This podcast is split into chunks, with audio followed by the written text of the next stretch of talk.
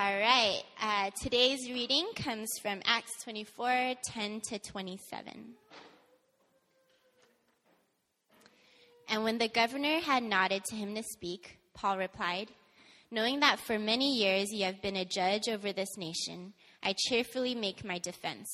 You can verify that it is not more than 12 days since I went up to worship in Jerusalem, and they did not find me disputing with anyone or stirring up a crowd, either in the temple or in the synagogues or in the city. Neither can they prove to you what they now bring up against me. But this I confess to you that according to the way which they call a sect, I worship the God of our fathers, believing everything laid down by the law and written in the prophets, having a hope in God, which these men themselves accept, that there will be a resurrection of both the just and the unjust. So I always take pains to have a clear conscience toward both God and man. Now, after several years, I came to bring alms to my nation and to present offerings. While I was doing this, they found me purified in the temple, without any crowd or tumult. But some, but some Jews from Asia, they ought to be here before you and to make an accusation, should they have anything against me. Or else let these men themselves say what wrongdoing they found when I stood before the council. Other than this, other than this one thing that I cried out while standing among them, it is with respect to the resurrection of the dead that I am on trial before you this day. But Felix, having a rather accurate knowledge of the way, put them off, saying, When Lysias the tribune comes down, I will decide your case. Then he gave orders to the centurion that he should be kept in custody, but have some liberty, and that none of his friends should be prevented from attending his needs. After some days, Felix came with his wife Drusilla, which, who was Jewish, and he sent for Paul and heard him speak about faith in Christ Jesus. And as he, and as he reasoned about righteousness and self control and the coming judgment, Felix was alarmed and said, Go away for the present. When I get an opportunity, I will summon you. And at the same time, he hoped that money would be given him by Paul, so he sent for him often and conversed with him.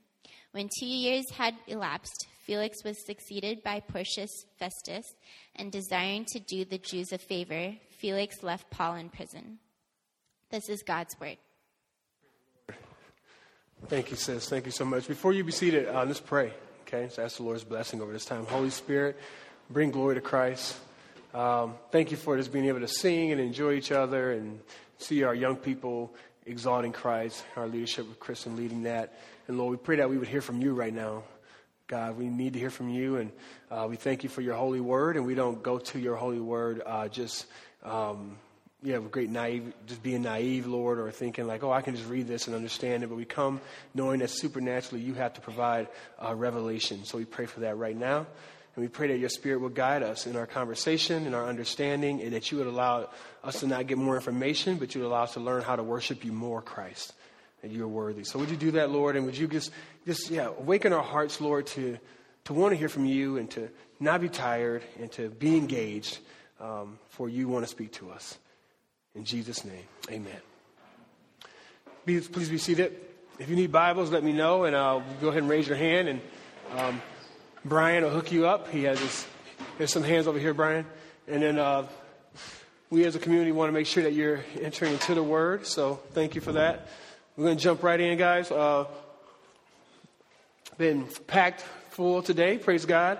We have our young people here too. I love that that we have a switch where we uh, this is our Sunday where we have our young people. So hopefully you'll be encouraged as well in the scriptures.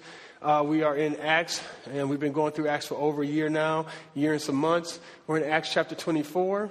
Um, you can check out what we've talked about. I think what I'm going to do is I'm kind of going to recap maybe every other couple weeks or so.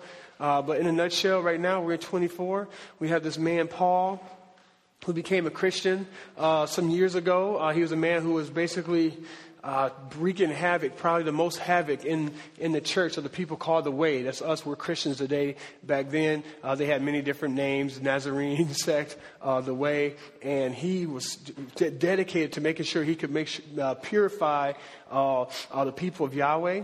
And so he thought he was doing a really good thing by killing Christians, by, by putting Christians in jail. Uh, but indeed, he was doing a horrible thing. Jesus was gracious. Instead of killing him and destroying Paul, uh, what he did was he saved him, just like he does you and me, right? He could destroy us because of our evil, but instead, what he does, he pours his grace out on Paul and says, I'm going to actually use you to be my, my agent of change in the world, which is what he does. See, we could retell that story. That's what he does with us, too, right? He, he saves you, and then He says, now your life um, is repurposed, as it were, uh, to be about my mission primarily um, as you go through life. And so we get to see, as we look at Paul, kind of a glimpse of what does it mean uh, to be on mission when God recaptures your life, saves you, brings you from dead, makes you alive, and says, now I'm giving you uh, clear, I'm giving you clear orders of what you need to be about, right? So we get to see Paul doing that through his missionary journeys, and now we're here where he's in prison. He's been preaching the gospel.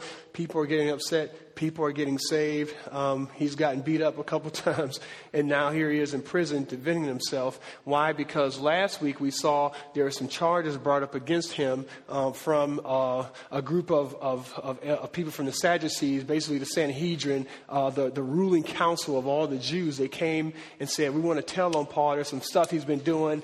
He's been messing up. He's been wreaking havoc. And they, they bring up three specific lies uh, that they kind of make up to try and get Paul in trouble. And then kind of Felix is hearing this out, and then now he's saying, "Hey, kind of Paul, what, what's going on? Like, what's your story?" And so now that's where we are today.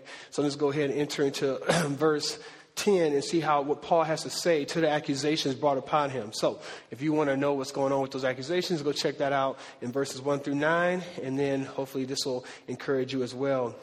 Starting in verse 10, this is Paul's response to the accusations. Uh, a couple things. The accusation of him basically causing a lot of drama and being sacrilegious, of defiling the temple. Uh, there's an accusation of him trying to cause a riot, uh, which, which is very frustrating to the Romans because that political unrest um, could mean, you know, drama for the Romans. So here, the, these are the accusations that were brought up against Paul. And this is Paul sitting in prison. And remember this, guys, you're in the first century. You're, you're, this is happening right now. You've been beat up. It's only been a couple weeks, right? Actually, maybe 12 days since that really crazy time where he got like almost slaughtered. Only about 12, not even two weeks, okay? I know we've been doing it for like two months, but it's only been two weeks, all right? And the thing is, here he is. You ask yourself, what kind of condition would you be in? What, what would be your emotional mindset? What would you be thinking, right? How would you be feeling at this point? Well, here's Paul. Here's what he said. Keep that in mind as we're going through the scriptures. Then I want to provide, hopefully, a little insight at the end. Verse 10, it says, And when the governor had nodded to him to speak, if you need any Bibles, Paul replied, Knowing that for many years, this is Paul talking now, knowing that for many years you have been a judge over this nation, I cheerfully make my defense. So, first thing we see is we see. Um, you know, Felix hearing everything out and kind of going, okay, Paul, like, how do you respond to that? And then Paul, I'm proposing right here, unlike those other guys, remember we saw when they started their accusation against Paul, they started with kind of flattery, remember? It was flattery, just basically a false representation of the truth to get what you want, right? We know that that wasn't Paul's point here. He wasn't trying to flatter uh, because obviously, you know, if you think of even the, the definition of flattery, it's a you know a calculated misrepresentation to kind of to kind of gain something for yourself. Like when you flatter, that's why it's not. That's why it's unchristian to flatter, right? Because because we don't we don't try to set people up right? We're not, we're not shady as Christians, right? Or we shouldn't be shady. I see some of y'all going, well, but I am kind sometimes. Well, I know, but that's why we got grace. And then God wants to give you the grace to say, quit being shady, okay? Because Christians, we don't flatter, right? We don't look at people and go, you know what, I'm going to say I'm going to bend the truth a little bit because I have an angle of what I want to get from you, and I'm going to do that so I can get X, Y, and Z, all right? So that's just a commercial. Christians don't do that. Christians tell the truth. So Paul, the reason why he said this, you know, he knew that this guy had been kind of in a realm of what was going on with Jerusalem and the Jews for about nine years. He knew that because, you know, because remember, he had been persecuting Christians, and then now he's been on the move, you know, encouraging Christians, and he's seen this Felix character being kind of the head guy over the different regions that he's been pre- preaching the gospel in. So, so when he says this, he's actually meaning it, knowing for, hey, you've, you've judged over this nation. I'm cheerfully making my defense because I know you know what's going on with this sect. I know you've heard about the way and what's going on. If you want me to prove that, I'm going to go to this verse again, but uh, verse 22 actually, you, the, the author wants you to know, if you look in your Bible, which we always talk about, make sure you have your Bible open when we're talking. In verse 22, it talks about Felix being well acquainted with the way. All right, so he knew what was up. Um, but what I love about this is he's going to cheerfully make his defense, right? and he begins to proclaim. Now, remember in Luke 12, I love this because when you see this happening here, I always want you to be doing biblical theology, doing biblical context, right? And so what you're seeing here is you're seeing a guy who loves Jesus being asked uh, to make a defense for the hope that he has within him by these hierarchy, these rulers and authorities. Have we seen anything like this in the Bible? G- did Jesus ever talk about something like this? Well, absolutely he did, right? We see it all throughout the Gospels, right? Write this address down. Luke chapter 12, uh, verse 11 and 12 says this And when they bring you before the synagogues and the rulers and the authorities, do not be anxious about how you should defend yourself or what you should say. For the Holy Spirit will teach you in that very hour what you ought to say. Now, why do I bring that up? I bring it up because I love, I love the discrepancy. I love how you have this one group who's trying to lie on Paul. They're the power brokers. They're the Sanhedrin. They're the leaders of the religious sect of the Jews. And then they bring a lawyer to state their case. Paul comes with no lawyer, with no group, just Paul. But I want to propose to you because of that verse, he didn't come with just Paul. It came with the Holy Spirit. And so he comes up and he's like, well, I have something to say right? And his something to say is going to even be deeper. Why? Because he has actually the supernatural power of the creator of the universe right before him. And so I want to encourage you, and I'm pretty sure when the first century Jew read this, they were super encouraged to see a man have such courage in this time and realize it wasn't just a fleshly guy. But what the Lord is continually trying to do in Acts, He's trying to remind you and me that the same Holy Spirit that rose Jesus Christ from the dead, that rose Jesus Christ from the dead, that created all created and uncreated things lives in you.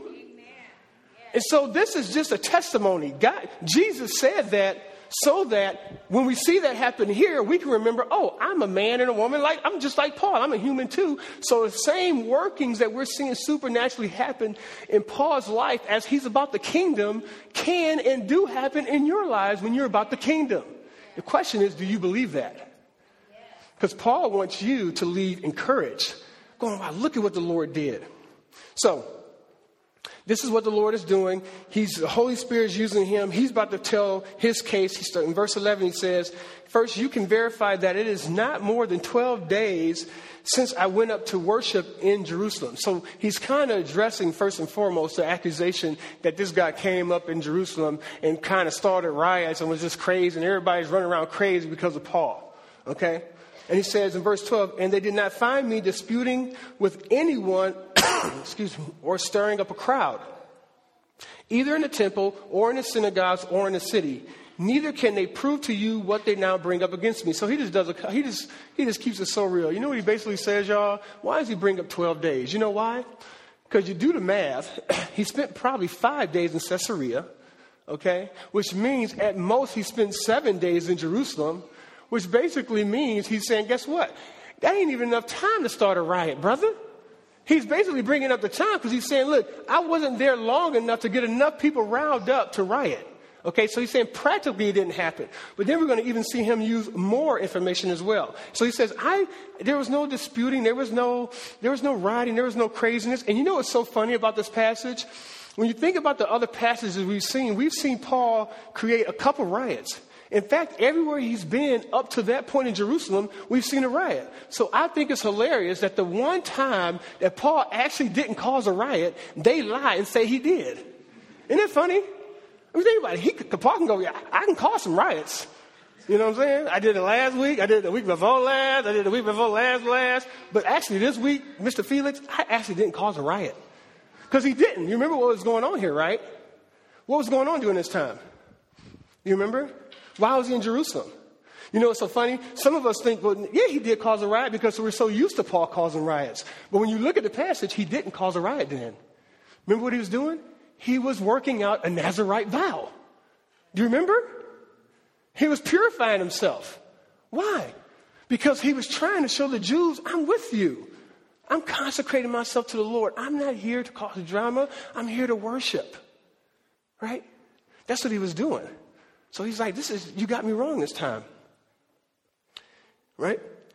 He continues on. He says, hey, so the, the time frame is weird. I've caused a lot of riots, but not this one. Actually, you know what? He, he just says in the end of verse um, 13, neither can they prove to you what they now bring up against me. He's just saying, hey, you know what, they can't prove it. They know there's no one could tell you that that happened. You need to just kind of throw this out. So he just kind of dispels that first um, framework of like, hey, he's trying to take over and make, make Roman look silly and uh, Rome look silly. And he's trying to bring all this, uh, this crazy ride into the city. He's like, no, it's just not true. Didn't have enough time. And actually, the one time I came there, man, I was, I was doing a Nazarite vow because y'all was tripping because I had a Gentile friend, right? Goes on in verse 14. He says, But this I confess to you, that according to the way which they call a sect, I worship the God of our fathers, right? Believing everything laid down by the law and written in the prophets. So what he's doing here, he's handling accusation number two. So he first says, let me deal with the accusation of you saying, you know, we're causing, causing riots. I'm trying to call, I'm trying to disrupt the, the Roman peace that's happening within the Juda- Judaistic world. He says, that's crazy. Now let's deal with this other issue that you're telling me. You're saying that, that basically, you know, I'm, I'm sacrilegious. I'm not, I'm worshiping some other God. He's like, that's not true right? He says, believing everything laid down, end of verse 14, down by the law and written in the prophets, having a hope in God, which these men themselves accept, that there will be a resurrection of both the just and the unjust. Verse 16, so I always take pains to have a clear conscience toward uh, God and man, which is actually one of my life verses. I want to encourage you. We do memory verses every week in our bulletin, well, mostly every week in our bulletin. This is one of my life verses, Acts 24, 16, right? That, that basically I, I work and I strive hard to remain blameless both before God and before man. I remember memorizing that back in college and thinking to myself, what a cool testimony of Paul of saying, you know what? I love the whole sense. I love you to over spiritualize it, right? Because you know how we can be sometimes. I, my only judge is God, right? Right? forget man, like long as God pleased with me, you know, and all that, and we can have that kind of swagger that's arrogant, right? But I love Paul. He's like, no, there's something very valuable and there's something very godly about making sure that we're blameless both before God and before man. That when man dog you and speak ill about you, that after they do that, you want them to be able to leave and turn their head and go, I know I was lying. Right? Because you want to have such a testimony. Don't tell, now, now listen now. When he says that, that don't mean people are going to be nice to him. Don't miss it now, because we think the evidence of being blameless is no one, everybody liking you. We think that's the evidence. Everybody liking you, no one saying anything bad about you. Somebody bring up your name, and, oh, he's so nice, he's so humble, he gives the money, and, and we think that's the evidence. See, and so then what we do is we play toward the evidence, the worldly evidence, and we're not really being blameless before God, because you're actually exalting man right? No, this is biblical, right? Being blameless before God and before man. That means when you're really blameless before God and before man, people are not going to like you. People are going to lie on you. They're going to say things that aren't true. It's going to be really difficult when you say you want to worship and honor and acknowledge a holy God. You know what I'm saying? And so this, this actually gets you in trouble. But beautiful life verse for me, he's saying, let me just be very clear hey guys, Mr. Felix, I'm not a heretic, is his point. Right? And, and, and the reason why he, he, and he talks about the whole concept of, I love what he does here, he kind of throws back into their face of like the reality of the scriptures that they all supposed to believe in. Right? You see what he does here? This is, this is street y'all. This is the Holy Spirit working in his life, right? He says, okay, now I confess to you, I want to agree, I'm a part of this sect right? It's almost saying, you know, it's like it's, it's almost like I was I was ministering to a friend actually at, at our party yesterday, and and he is um an on, he's an uninformed Catholic, so he doesn't really know a lot about Catholic doctrine, but all he does know is like he he just knew it was something weird if I'm not a Catholic, right? And so I could have played it to him and like kind of act like I wasn't like uh, like I was like kind of a Catholic. Like, no, I agree with you. I'm not a Catholic, but now let's talk about what I am, right? Because what I want you to understand, you know, before I deal with my discrepancies of what I disagree with Catholicism, I want to talk about the reason why I even disagree is because the whole focus in life is Jesus. So let's talk Jesus first. So what he does here, he says, "Yeah, I know you. I know the sect gets some bad link, gets some bad publicity, and I am a part of that. I recognize that, I acknowledge that. I'm a part of the way, right? Which they call a sect. They call it, you know, a cult. But he says, but I worship the God. That sect worships the God of our fathers. Now, you know what he's doing here? He said, believing everything. Now, look, check this out. So here, just, and people get mad when you do this in life. So he says, believing everything laid down by the law and written in the prophets. Guess what he's saying there? He's, called, he's, he's drawing a line in the sand there, guys. He's saying, actually, what I want to say here is we believe actually everything the Bible's saying. Right? Now, if he's saying they believe everything the Bible is saying, what is he saying about them? You see what he's doing there? He said, actually, if we're going to keep it straight, they're the heretics because here's what the Bible says, and we're following it. Like, for example, the resurrection. You know? He's like, look at Isaiah 55. Look at that. You know, you're going through the text. He's like, we believe, you know, we believe in the resurrection. Do y'all? That's what he's doing. And they say no, then he's looking like, hey, Mr. Phillips, why don't they believe in the resurrection? Isn't that isn't that in the you know, in the Torah? I'm just trying, I'm just asking questions, right? So this is what he's doing. He's taking, he's not, he's not doing sleight of hand. He's saying, I'm going to take the very book, the very, the very law that we all are agreeing to, and I'm going to say, okay, let's look at it. Who's believing everything? Actually, the sect is, you guys aren't. What's the problem? See what he's doing there? So he talks about the resurrection of the just and unjust, uh, talking about believing in the law and the prophets, and he kind of basically says, I want to deny the things that are untrue. I want to receive the things that are true. We are actually true. Our argument is true. We believe that there's a hope, there's a resurrection. And then he says, even in verse 17, he goes on and says, Now, after several years, I came to bring alms to my nation and to, uh, to present offerings. Now, his point here is to go back to the sense of just want to remind you that I wasn't just to affirm, I wasn't doing crazy stuff when I was in, in Jerusalem. Guess why I even came there? Remember, he, he was traveling he got gifts from the Gentiles. Remember, the Jewish church was really poor. We talked about this months ago. Got gifts from the Gentiles. He was bringing them to the Jerusalem church, right? He was bringing alms. He's like, I came to bring money, which is going to, I think, going to play a part later on in the text. You'll see it in a moment. He's like, I was bringing money and I was being purified. Look what he says in verse 18. While I was doing this, they found me purified in the temple without any crowd or tumult but some Jews from Asia, they ought to be here before you and to make an accusation should they have anything against me. Look what he's doing here. So he says, Okay, first of all, the funny thing, the irony is they're saying I desecrated the temple because they're saying I was doing things that I shouldn't have been doing in the temple. But what's interesting, the very time you're saying I was desecrating the temple, he's saying I was actually being purified. Isn't that crazy irony? I mean, he just wasn't a, being a Jew and just going to synagogue. This is one of the few times he was actually purifying himself because he was, he was ending a Nazarite, a Nazarite vow. That is hilarious. Right? This is the one time he's like, man, I was actually, you know, fasting and stuff. you know, they're like, oh. So he's making it. Re- he's making his case really clear. We're giving money. I was I was minding my own business. I was just consecrating myself to Yahweh, and these guys are saying I was being de- I was deconsecrating things. It's absolutely false. Excuse me. He, he continues to go on in verse 19. They ought to be here. He says, Hey, and you know what's interesting? He's like, These guys, where are these people? Like, why are they not here bringing these accusations themselves? What, they'll tell you what really happened, right? They can't, they won't, they won't sit here and lie right into your face because then we can kind of find the evidence. So he, he just calls them out. He says, you, you can go, you can get witnesses easily and see that this is true, what I'm telling you. Or else let these men themselves, verse 20, say that wrongdoing they found when I stood before the council. I love this. Look at what he says in verse 21. Other than this one thing that I cried out while standing among them, it is, it is with respect to the resurrection of the dead that I am on trial before you this day. Man, you see what he's doing here? I love how he's not backing down with the, the, the, clear truth that is separating the men from the boys here, right? The truth that, man, a dead man can rise from the dead. And there's one who did it, Jesus Christ. Right? He's not, he's, not, he's not shrinking away from that. But look what he's doing here.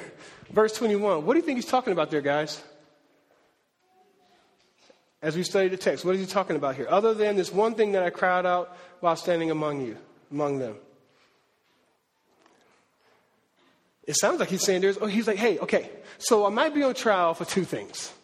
Okay, the resurrection, which is cool because he's being clear. He's like, I might be on trial for the resurrection, but you've read your Bible. That's in the Bible. Right? So that makes everybody feel like, okay, so if I disagree, then I look weird because it is here, it is there, and I can give you addresses for that. You know, she's like, okay. But then he's like, that other thing I did. Remember what he did? You remember what he did?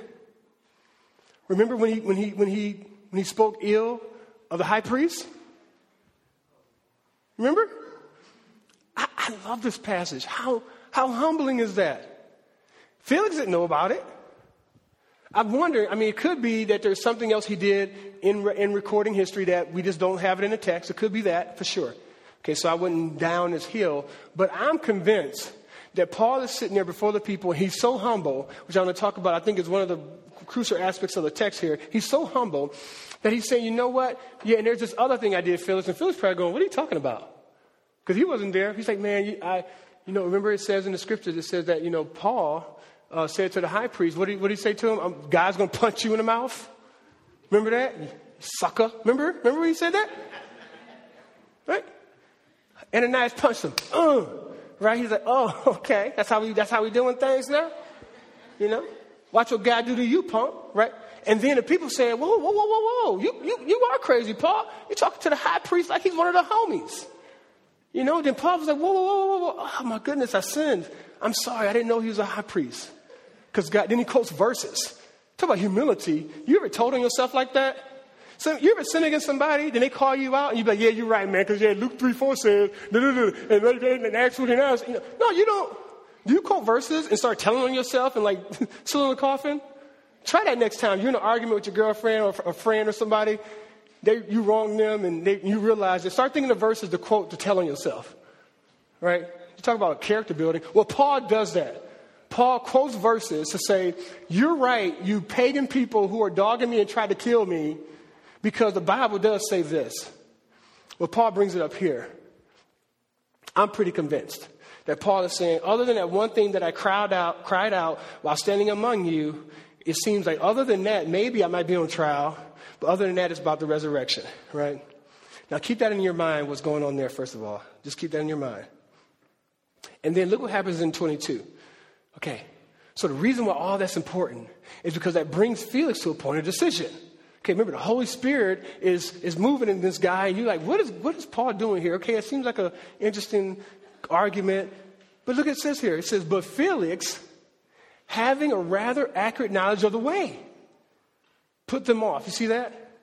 So all along, Paul is knowing, because a lot of things Paul is doing, he's saying general things, but he knows, Felix knows more about this sect than a lot of people in the room. I mean, think about that. The guy hearing this case is like, yeah, I know about that. I remember that too. Because Felix was in Caesarea for, for many years, for five years or so. Right? And so he's, he's, he's seen the, the evangelist Philip and Philip walking around and leading people to Christ. I mean, you got to keep in mind, he was in Jerusalem right when there was tens of thousands of Christians. Okay? So he's watching all this stuff. You think he's just sitting around not seeing Christians going around and preaching the gospel and, and he goes to a house and sees a little fish, ichthus here and there, and you don't think he's seeing all this stuff? right? And look what it says though. But Felix, having a rather accurate knowledge of the way, put them all saying, When Lysias the tribune comes down, I will decide your case. You see what he did?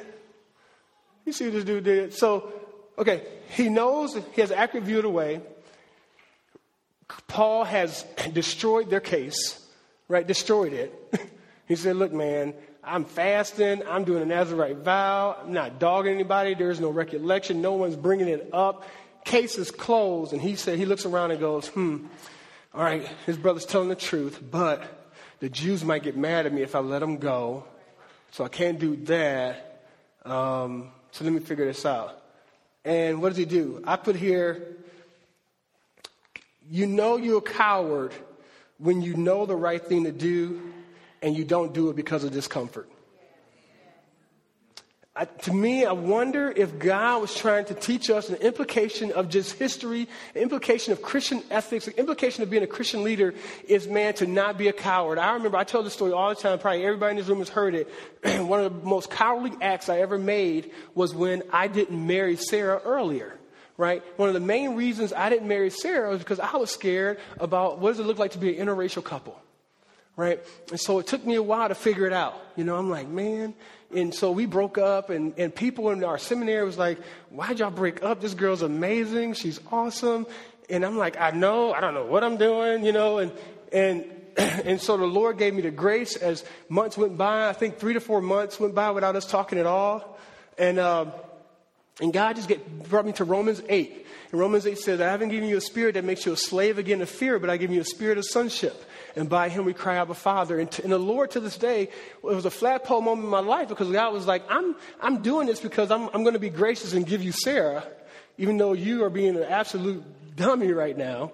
But I want you to learn this is more about Christian leadership, Eric. I'm trying to use this example to teach you about Christian leadership, which now I realize what God was trying to do. He's like, you cannot really be a Christian leader that serves and honors Christ if you are worried about what people think. Amen. You can't do it. You can fake it, and you can probably fool millions of humans, but you can't be a Christian leader that honors God. See the difference? I'm trying to help us understand something. I'm not talking about worldly output. I'm not talking about people massaging your ego and making you think you're doing something because humans telling you that you're right. I'm talking about God telling you that you're right. Those are different, right? God was like, you can't be a man where God says, well done, good and faithful servant and you walking around here worried about what people think and you trying to work your angles. How can you be a prophet like that? Prophets tell the truth to human people who are evil and who don't want to hear the truth. That's a definition of prophecy. You tell the truth to the world. The world hates god. So what do you think is going to happen when you are a prophet to a world that says, I want, and the Bible tells you in Timothy, the world wants to, it has itching ears and they want to hear what they want to hear. You don't think I've, have we not experienced that, Pastor? I have experienced that firsthand over and over again. I'm like, man, we want to hear what we want to hear. So God was like, look, right now I'm trying to teach you something, Eric. You need to learn this right now with this beautiful girl. You almost messed up. Now get your mind right, become a, a godly leader, and go find that girl. And by God's grace, she called me and I, I brought up some real, I tried to throw my theology down to make her get all excited about me again. And, you know, and we hooked up and I told her, I'm sorry, I was a wimp, but I'm not going to be a wimp again. And got my boo. Ha! so, it's my girl, 12 years August, right? The biggest expression of God's grace in my life next to Jesus. So, um, so look at this guy. Here's a guy, he could have chose truth. And yet, he's more concerned about what people thought. And he's like, you know what he does? He does the wimpy move. He doesn't do anything. Now, you know, that, that, that's, that's the biggest wimpy move. There's some cats who are wimps, and they'll do the opposite, right? They'll say, you know what? I'm going to kill him. You know the wimpier people to me are the people who do nothing. Yes. The wimpier people to me personally are people who can choose one and say, man, both of them make me feel uncomfortable, so I'll just do nothing. I'll just kind of say, well, what you, what you mean? I don't know. This, I don't know. And you know, we'll filibuster for 20, 20 years and 10 years and five years and not do anything. To me, that's, that's, I mean, that's more my baggage. That's, that's mad wimpy, right? He doesn't do anything. He says, well, I'm not going to kill him, so I'm going to put him on house arrest for years, but I want to make sure the Jews are kind of happy, so he'll have visitation rights. Well, why, excuse me, Mr. Felix, why am I in jail? Oh, don't worry about that part. Just eat your food. but I get like, people can visit me. I can walk around the grounds and I can hang out and speak nicely to people. And but I can't leave this area. Yeah, shut up. Like, well, well why, Mr. Felix? Uh, can you imagine? He's in jail. He's he's in confinement for years, and there's no explanation for why. Do you see that? Because of the whip. Says in verse 23, it says, Then he gave orders to the centurion that he should be kept in custody, but have some liberty. Let the brother roam around now, you know. This is kind of federal prison. This ain't the joint. You know what I'm saying? We ain't in a joint yet. You know what I'm saying? This ain't penitentiary. No. He says, give him some liberty and that none of his friends should be prevented from attending to his needs. Love that. I mean, God's grace is in that, but also I think that's just hilarious. So, hey, brother might need some apples, you know, you know what I'm saying? Might need some Kit Kats. Let the people come, bring them some food, let them do what they need to do, but make sure he needs to stay confined because I need to make sure the Jews know that we're trying to handle this too. Just wimpy. Man. To me, guys, a couple things and we're going to go home. I want to encourage our church to live for Christ. Man, people are going to just do you wrong. See, aren't we scared to be done wrong? I mean, come on, can we just have a combo up in here? We are, we are nervous. We are scared. God, God's doing something in your heart right now. You, and you know God is like, I want you to, no, you're not, I want you to give it all. And you're like, but no, I know what you're thinking, but if I do that, Lord, and you start thinking about all the things, all the misunderstandings, right? All the discomforts. And we're kind of nervous. And then we come here and you get into the covenant community and you get spurred on. You're like, okay, I'm going to do it. And then two days later, you're like, nah, man. Right? And that's the fight of the Christian. That's the Christian fight. Man, I'm asking for the Holy Spirit to allow just some, just some stability that you hear it, you digest it, and you keep it. you say, man, what does it look like to, to be okay with the hurts and the pains? Amen. This is a spiritual thing that's happening here, guy, guys. Look what it says here. Verse 24. He's there for two years. After some days, Felix, and check this out. So he goes off. He's in confinement, which I just think is hilarious. Um, and it says, after some days, Felix came with his wife Drusilla. So he brings this girl who was Jewish, and he sent for Paul and heard him speak about the faith in Christ Jesus. So, so, so a couple things here. First, can I encourage the saints here? Uh, one, one of the things when I think of me uh, being a, a, leader, and also I think of my own personal life and my personal failures, both my personal failures, but also things that have happened to me because I feel like I'm just being God's prophet, is um, is man, things happen in your life because of what you've done to people, and then then people hurt you, and both of them are actually defining moments, and it could be defeating moments. And what I've seen in my journey, and what as I watch people and as I counsel you guys and want to just help serve you guys, and Pastor Leon does the same, I think one thing we can say that we've seen is man, in those moments really define you or defeat you. Right? Because, because a lot of times, loss, when people hurt you, loss or pain in your life, and you can think of you, I mean, you guys know your narratives. Okay, you know what has happened to you in your life for people doing stuff to you. You know what's happened in your life because you've done stuff to people. Okay? But in both, it's really about how, how you react afterwards that really shows the essence of someone's Christian character. And, and, what, and one of the main things that Satan wants to do to you and me is he wants to use your failures or people's failures toward you to kind of discourage you, to kind of put you at hold so that you can't be about the things that God wants you to be about. And what I'm realizing, if I can share this, what I'm realizing in life as I watch Paul is he saw losses. I mean, the scriptures say in the end of his life that everybody deserted him. He saw loss. He saw things being X out of his life as actual opportunities to begin new chapters. Do you see that? Do you see that in your life? When someone hurts you or when you do something to somebody and, and, and Satan says, Oh, look at you, you're not a serious Christian. I mean, who does something that evil? I mean, really? You did that? You talked about that person like that? You defamed like that? Oh, they did that to you like that? And you find yourself, you can't move on. You still trying to hold on. Somebody totally said, I don't want to be with you. I don't want to like you. I don't think you're nice. They're dogs you. They, and you still trying to hold on to a relationship that totally someone said, I don't want to be a part of. God says, I'm trying to allow you to see my refusals many times are my mercy. I want you to move on and begin a new chapter. Do you see what I'm saying? When I look at Paul's life, I don't see him holding on to stuff. I see him so pressed forward for the mark of enjoying Christ and pursuing Christ and exalting Christ that even though all this stuff is happening to him, if you just read this letter, if you just read this, this scriptures right here, you wouldn't even know all the other stuff happened. Yes, you wouldn't even know it. Why? Because he's fake? No. Because he's not hurting?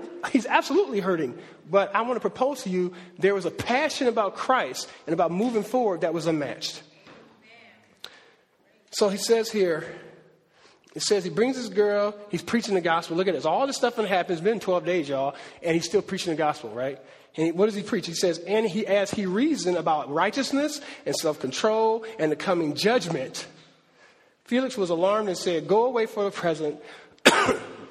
when I get an opportunity, I will summon you. Two things, real quick. Check this out. First, he I love that he gives an apposition here. He talks about he preached the gospel, faith in Christ, and then he tells her, he says, or to say it another way, righteousness, self control, and the coming judgment. Which reminds me of, a, of scriptures, uh, John 16, verses 7 through 11. You can turn that your, uh, write that address down. The scriptures say, Nevertheless, I tell you the truth. See if this doesn't sound familiar with you guys. I'll just skip down to verse 8. And when he comes, the Spirit of truth, he will convict the world concerning sin and righteousness and judgment. You see that? Right? This says here, verse 25, and he reasoned about righteousness, self control, and judgment. I'm proposing those are the same thing. What am I saying here? I'm saying that when we talk about the gospel, it seems in Paul's mind or Luke's mind when he wrote this that he's saying when you think gospel, it's hard to think gospel without talking about the coming judgment, this whole uh, issue of sin, or when you say self control here, I want to propose the reason why I think that correlates with sin, because self control is that person realizing that God is holy and they're not, and being willing to confess and agree with God that they need Him, right? That they're a sinner and they need to confess to God that they need Christ. He's saying you, that this is part of what the gospel is. So let's make sure that as we're thinking, as we're thinking gospel, we're talking to people about the reality of the righteousness that's in Christ, the judgment that is coming, and the responsibility of repentance and faith in Christ. Well, he says all this to this guy, right? And look what it says in the scriptures. It says Felix was alarmed you see that? See that right there? Verse 25? And he said, Go away. I'll, I'll call you when I get a chance later. Right? He gets alarmed. Now, that alarm, don't miss this, guys. Don't miss this. You know what I want to propose that alarming is? That alarming is that moment when you're talking to someone about Jesus and the Holy Spirit does something where he lets you know this is true. So I want to propose to you that alarming is nothing less than the Holy Spirit kind of allowing his conscience to be somewhat sensitive enough to have a feeling that happens in your bosom when God talks to you. Okay? Now, many of us have become Christians, okay? So God has done that. Someone's talking to you about the Lord. You've had that because, you know, there's been all those different kind of meetings in the kitchen and all this stuff when you became a Christian. And you don't know when you became a Christian, but you know there's a lot of discussions. And there's those moments where someone's telling you about death and the reality of Jesus' reign, and you kind of don't know what to say, you don't know what to, but you're just feeling something. You're just kind of like, I think that's true. I think there's something to that. I want to propose that was his moment.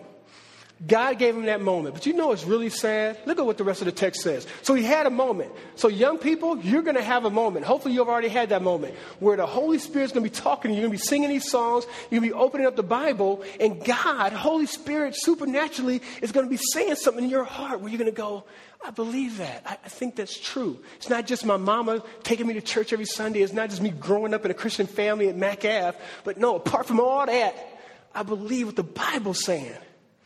And my prayer is that you don't do what happens in this text. Look what happens here. So he has that moment. He's alarmed, but he says, No, no, no, I don't want to sit in that conviction. I don't want to sit. Get away from me. Go. I'll send you back later. You know what happens? The Bible says, at some point, your conscience becomes dulled and dumbed and seared, and that basically the same promptings that the Holy Spirit is giving you that one time, you don't get as much. And all of a sudden, you hear the same words and it does nothing to you. That is the scariest moment to be in when the Holy Spirit does not capture your heart when He's talking. Look what happens here. The scriptures say, at the same time, he hoped, look, and now we get to see motivations. Look at this. And this is so sad.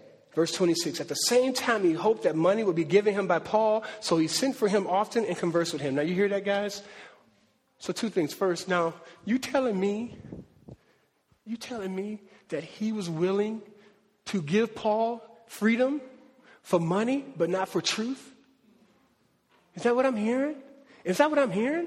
Is that he was like, no, no, no, no, no, no. See, I'm going to play the filibuster game with truth, But if you got dough, you got money, how much money you got, I'll let you out. And why would you think, why would you think he would think Paul had money? Why? Thank you. Thank you, John. You know why? Because he remembered, wait a minute, when they caught that brother, he was having, he had bags of money in Jerusalem. What he doing? What he selling? Right?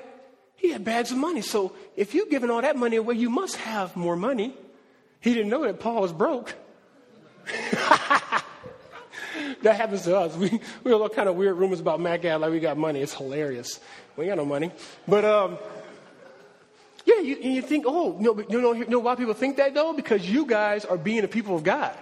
And so they see people giving all the time. They see things being built up in our community. They see people buying houses in our community, sacrificing. And they go, who does that? I go, Christians. Christians. right? And so they see that and then they kind of drum up because people of the world only do that when they have exorbitant amounts. Christians do it when they got whatever because they want to be about kingdom. See, that's a beautiful testimony. Kudos to you guys. Praise God. So these guys, he's seeing that money. He's going, there must be some dough here. But man, it breaks my heart because he was willing to give over himself. Man, the, the Bible's so true, isn't it? So what does a man profit to gain the whole world and lose the soul? And here's a guy modeling that. Right, right before your eyes. Why is God showing us that? So you won't be that guy. God tells you the stuff he said, so you won't be that guy. Converses with him. Now notice, notice the end of the text here. No more conviction.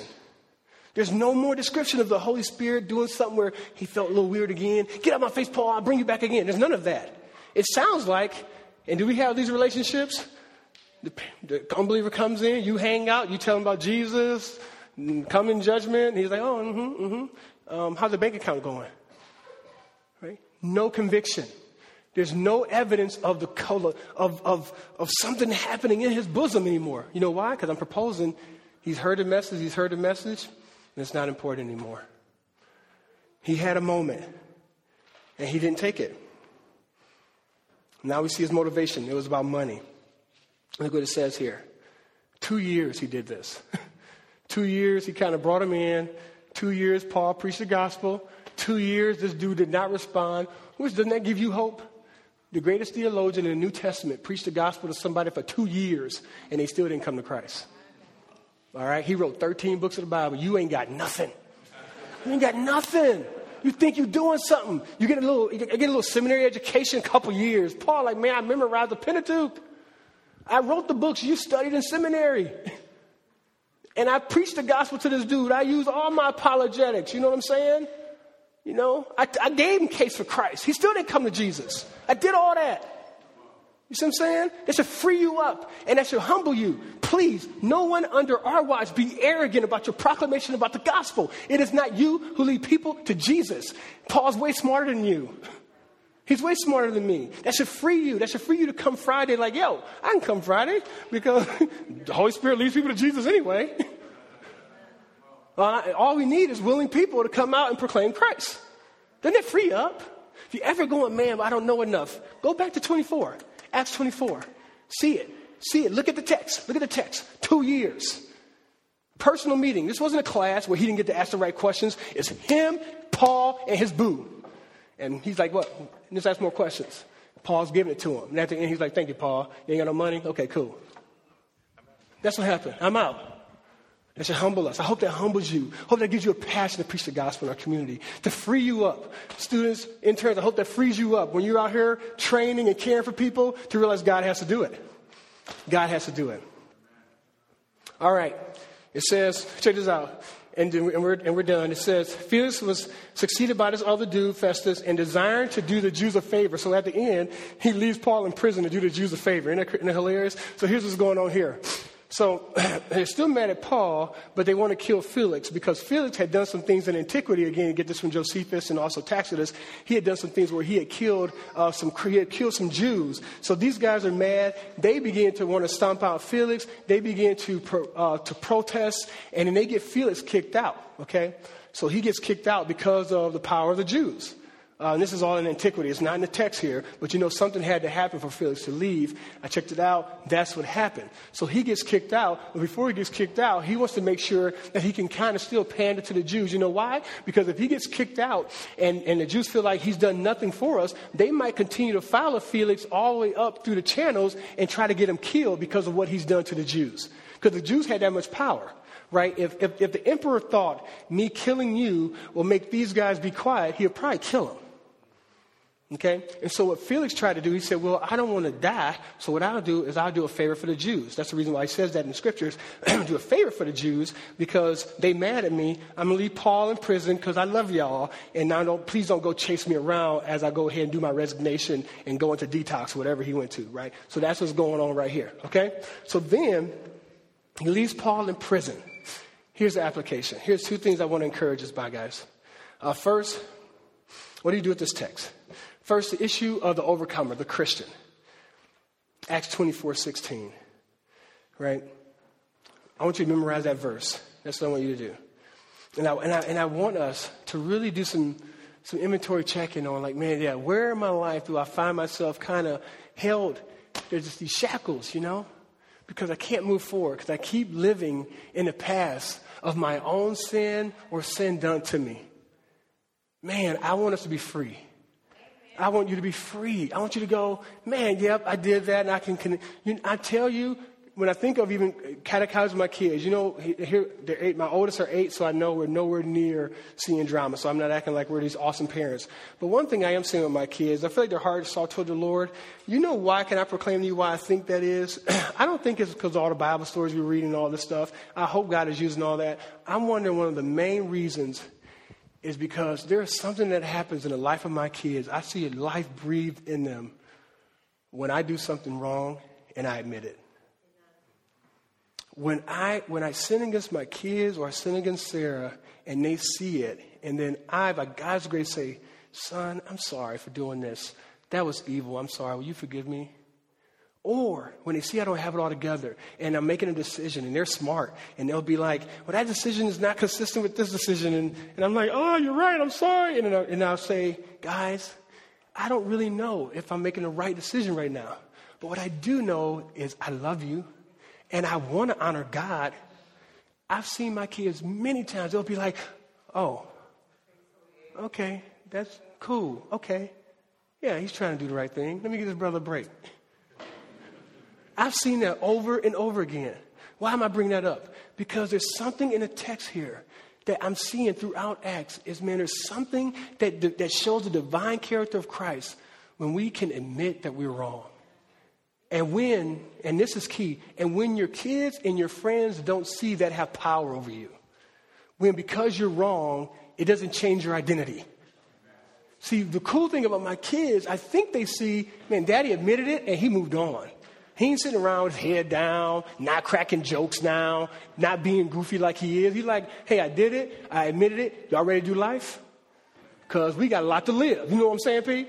I ain't got time to be sitting around paying penance. I'm a Protestant. You understand? You understand? So that's how we roll. Um, I say that because I look at this text here and I just wonder if there's something very redemptive about, as a body, being willing to admit you're wrong and being able to being able to model and experience God's grace in your life, and then giving grace to other people when they wrong you. Moving on and saying, man, no, that was horrible. It broke my heart. I have pain in my heart to this day of broken relationships and stuff like that. But guess what? By God's grace, each day I'm choosing to say, I'm trying to live a new chapter. I'm, I'm done. That, that happened. I'm here now. Why you ain't trying to be with him and do that? Because I'm moving on. Because I got life going this way. I ain't in reverse. My car goes forward. You know what I'm saying? Y'all keep praying about that stuff. I'm done. Let's get, let's get going. So I just pray that we would be a body who says, man, I want to be an overcomer. And I want to be, remain blameless both before God and before man. That's when God is doing a redemptive work in our hearts. Finally, the seeker. If you're here right now, you, for whatever reason, feel like, but my sin, I'm just too far from God, or, I mean, I don't know what the excuse. You know, his excuse was, a lot of, a lot of believers, as I, I mean, a lot of unbelievers, as I minister in the community, always think they can come to Christ tomorrow. Like there's a lot of people who are like, yeah, yeah, let me just think about it, or or they'll be religious, they know they don't love Jesus, but they kind of play the game, you know, our families and stuff like that. And you get worried, you're like, okay, so you just think we're gonna keep talking, and one day, one day, man, I'll get right. I know, man, I know. But you see what the Bible's saying here? You don't know when you have the next day. Because guess what happened to this guy? Even though he didn't die that day, he died that day. You know why? Because all of a sudden he wasn't here in the spirit. Seared. Seared. You know what the scriptures say? Um, very famous passage in, the, in, the, in a, parable, parable, for Jesus. Uh, it says in the scriptures, and I'll go down, uh, a, parable saying, The land of a rich man produced plentiful. He thought to himself, What shall I do? I don't know where to store my crops. He stores all his riches, right? The scriptures say. And it says, um, verse 19, I will say to my soul, Soul, you have ample goods laid up for many years. Relax, eat, drink, and be merry. This is a guy who doesn't think he's going to die soon. He thinks he has another day. You know, he could be a guy who's totally, he's seared and he didn't care about Jesus. He could be a guy who says, I care about Jesus, but I want to ball first. And then when I get old, you know, then I'll come to Jesus. You know, how many of us think that? We have friends that think that. Let me get mine, and then when I'm done, I'll become a good Christian. Well, look what God says it is nothing. He says in verse 20, but God said to him, Fool, that's a foolish thing to think you understand God's timeline. This night your soul is required of you, and the things you have prepared, whose will they be? When you die, all that stuff you had ain't going to you. You can't bury you with all that money. It says, So is the one who lays up treasure for himself and is not rich toward God. I love some of the versions that says, you know, your soul will be required of you this very night. I don't know if that's old, old King James. I just remember, remember memorizing that in college. Your soul, you fool. Your soul will be required of you this very evening. You thought you were going to be living tomorrow? I'm killing you tonight. So, my point, when I look at this passage, I see a couple of things. I see Paul proclaiming and being willing not to care what people thought. And I'm seeing a man who's saying, you know what, I'm going to be hurt and I'm going to hurt others, but I'm going to admit when I hurt other people and I'm going to receive the hurt of others and I'm going to keep moving on because God has something better and that's Jesus himself. And then I see, right in the pericope here, a guy who has a chance, man. He gets the gospel on a silver platter and he doesn't even choose to receive it. His conscience gets seared or for whatever reason, he turns a deaf ear. Today is the day of salvation, the scriptures say. If you're in here right now, we don't want you to leave here without understanding that you need to understand the gospel and believe Jesus as your king. It's this simple. Jesus, the Lord of all creation, we sinned, we deserve death. The rescuer came, Jesus Christ, lived a perfect life, died on the cross for our sins, and then he rose from the dead to be victorious over sin, death, Satan, evil, and to reign over all people, white, black, heavy set, skinny, athletic, intelligent, poor, rich, arrogant, humble, he reigns over everyone. And he says, if you don't come to him, you will experience death and separation from God. And if you come to him, you will experience life as a co heir. And you go, well, what do I need to do? Believe in Jesus Christ. Confess your sins to Jesus. He forgives you. Repent. That's what you need to do. God tells you to turn toward God and away from yourself to admit that God is your king and you're not the king or queen anymore. And Jesus says he promises he will become your king in your life. And he will begin to cleanse and make you what he wants to make you and do his thing and just is awesome. But you get eternal life. We pray you'll come to Jesus. No bells or whistles, but that you ask the Holy Spirit to give you faith to believe in the person and work of Jesus Christ. Right now, we, we do a time of, as you think about that, a time of uh, tithe and offering, and a, then we take our sacrament, our holy, beautiful sacrament of communion. We pray for you. Uh, if you get uh, communion, I mean, sorry, if you get tithe and offering our body, please, McAvers, go ahead and prepare yourself to worship Jesus. If you don't, uh, what we do here as a local community, um, our leaders come, we, we grab and we say, hey, God has given us everything. Please give back to Jesus because he's given us everything. That's what we do. It's a, it's a time of worship for us. If you are um, new here, we ask you to keep your purses and your wallets to your side. We're glad you are, you are, you're our guest. We're so glad you're here. Please don't feel compulsion, a compulsion to give it all. Please, I hope you've heard the gospel. Hope you understand more about Jesus. That's our heart as, as a people here, and you're our guest, and we love you, okay? this is worship. If you are a guest and you know that this is worship and you get it, please give. But, but, but take time. Take time to understand why you're doing what you're doing in our body. Don't do things just out of culture or anything like that. Do things because you get why we're doing things in, in our local body. So that's why we do tithe and offering. And then uh, we'll have our elders come down with the communion. And as a local community, um, communion represents his body and blood uh, broken and shed for us. Uh, the wafer represents his body broken for us. The, the, uh, the drink represents his bloodshed for our sins. And so God tells us in, in 1 Corinthians uh, chapter 11 to, to take and proclaim the Lord's death until he comes again. And that's what we do as a local body. And we believe that the evidence of his grace is, is represented in that. And we believe and we experience Christ through taking a communion. We proclaim the Lord's death until he comes again. Again, we ask that if you are an unbeliever, do not take of the elements. They are for the people of God. They are not for just anyone. Um, if you have given your life to Jesus right now, allow these to be some of the first acts of worship for you tithe and offering and communion. Please worship Christ. But just do these for the right reason so we can honor Christ, okay? You'll take your elements, take them back to your seat. I'll come up, lead us so we can take in unity um, as the people of God, okay? Let me pray for us. Pray for the tithe and offering. Bow your heads, please, family.